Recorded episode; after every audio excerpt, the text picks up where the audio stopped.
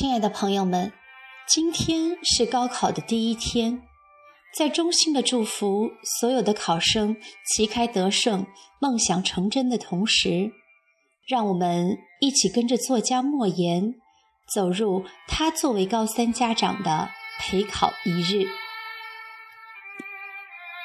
七月六日晚，带着书。衣服、药品和食物等诸多在这三天里有可能用得着的东西，我们搭出租车去赶考。很幸运，女儿的考场被安排在本校，而且提前在校内的培训中心订了一个有空调的房间，这样既是熟悉的环境，又免除了来回奔波之苦。安顿好行李之后。女儿马上伏案复习语文，说是临阵磨枪，不快也光。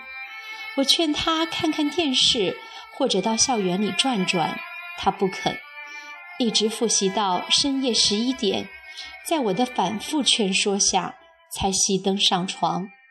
上了床也睡不着，一会儿说忘了墙头马上是谁的作品，一会儿又问。高尔基到底是俄国作家还是苏联作家呀？我索性装睡，不搭他的话，心中却盘算着，要不要给他吃安定片？不给他吃，怕折腾一夜不睡；给他吃吧，又怕影响了脑子。终于听到他打起了轻微的鼾，不敢开灯看表，估计已是零点多了。凌晨，窗外的杨树上成群的麻雀齐声噪叫，然后便是喜鹊喳喳的大叫。我生怕鸟叫声把它吵醒，可它已经醒了。看看表，才四点多钟。这孩子平时特别贪睡，别说几声鸟叫，就是在他耳边放鞭炮也惊不醒。常常是他妈。扳着他的脖子，把他扶起来，一松手，他随即躺下，又睡过去了。但现在几声鸟叫就把他惊醒了。女儿洗了一把脸，又开始复习。我知道劝也没有用，干脆就不说什么了。离考试还有四个半小时，我很担心到上考场时他已经很疲倦了，心中十分着急。从七点开始，他就一趟趟的跑卫生间。我想起了我的奶奶，当年日本侵华的时候，一听说日本鬼子来了，我奶奶就往厕所跑。许多年后，我们搞恶作剧，大喊一声“鬼子来了”，我奶奶马上就脸色苍白，提着裤子往厕所跑去。唉，这高考竟然像日本鬼子一样可怕了。终于熬到了八点二十分，学校里的大喇叭开始广播考生须知。我送女儿去考场，看到从培训中心到考场的路上拉起了一条红线，家长只许送到线外。女儿过了线，去向她学校的带队老师报道。八点三十分，考生开始入场。我远远地看到穿着红裙子的女儿，随着成群的考生拥进大楼，终于消失了。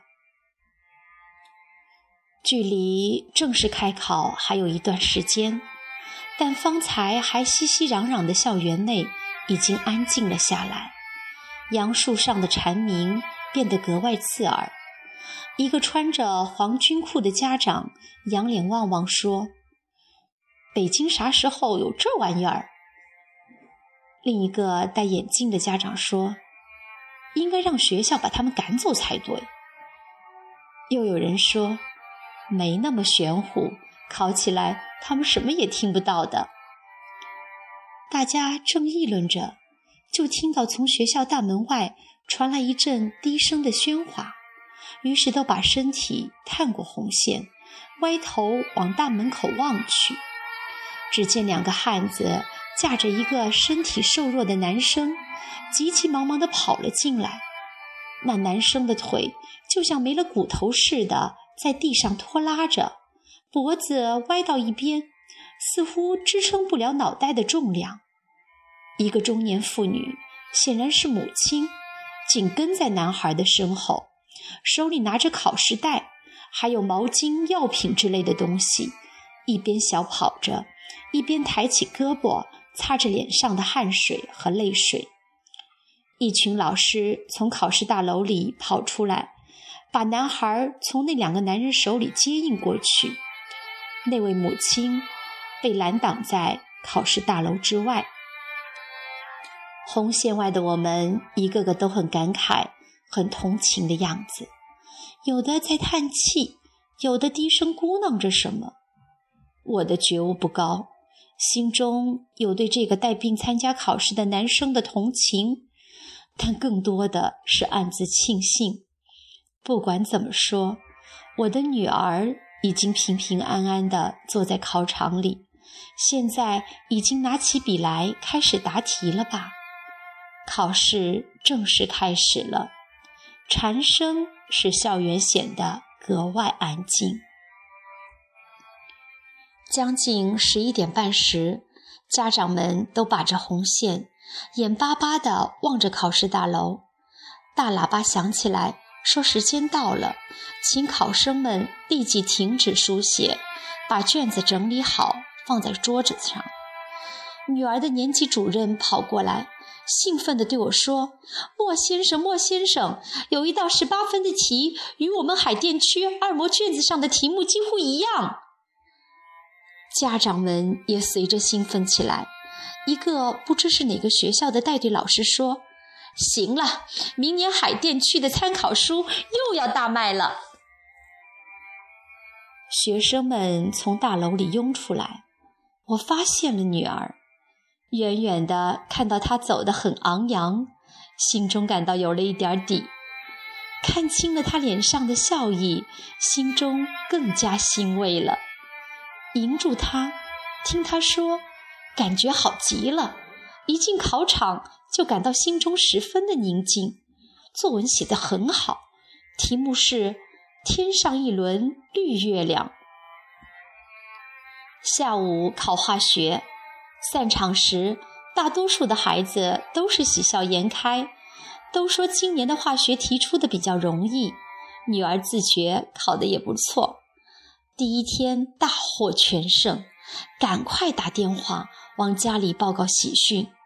晚饭后，女儿开始复习数学，直至十一点。临睡前，她突然说：“爸爸，下午的化学考卷上有一道题说原位溶解，我审题时以为卷子印错了，在原位的位子上用铅笔写了一个来字，忘记擦去了。”我说：“这有什么关系啊？”他突然紧张起来，说：“监考老师说不许在卷子上做任何记号，做了记号的就当做闭卷处理，得零分。”我说：“你这算什么记号啊？如果这也算记号，那作文题目是不是也可以算记号？另外，即便算记号，你知道谁来判你的卷子呀？”可他听不进我的话，心情越来越坏，说。我完了，化学要得零分了。我说，我说了你不信，你可以打电话问问你的老师，听听他怎么说。他给老师打通了电话，一边诉说一边哭。老师说没事儿，但他还是不放心。无奈，我又给山东老家在中学当校长的大哥打电话，让他劝说，总算是不哭了。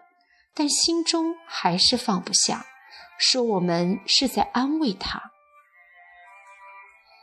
凌晨一点钟，女儿心事重重的睡着了。我躺在床上，暗暗的祷告着：佛祖保佑，让孩子一觉睡到八点。但愿他把化学卷子的事忘记，全身心地投入明天的考试中去。明天上午考数学，下午考物理，这两门课可都是他的弱项啊。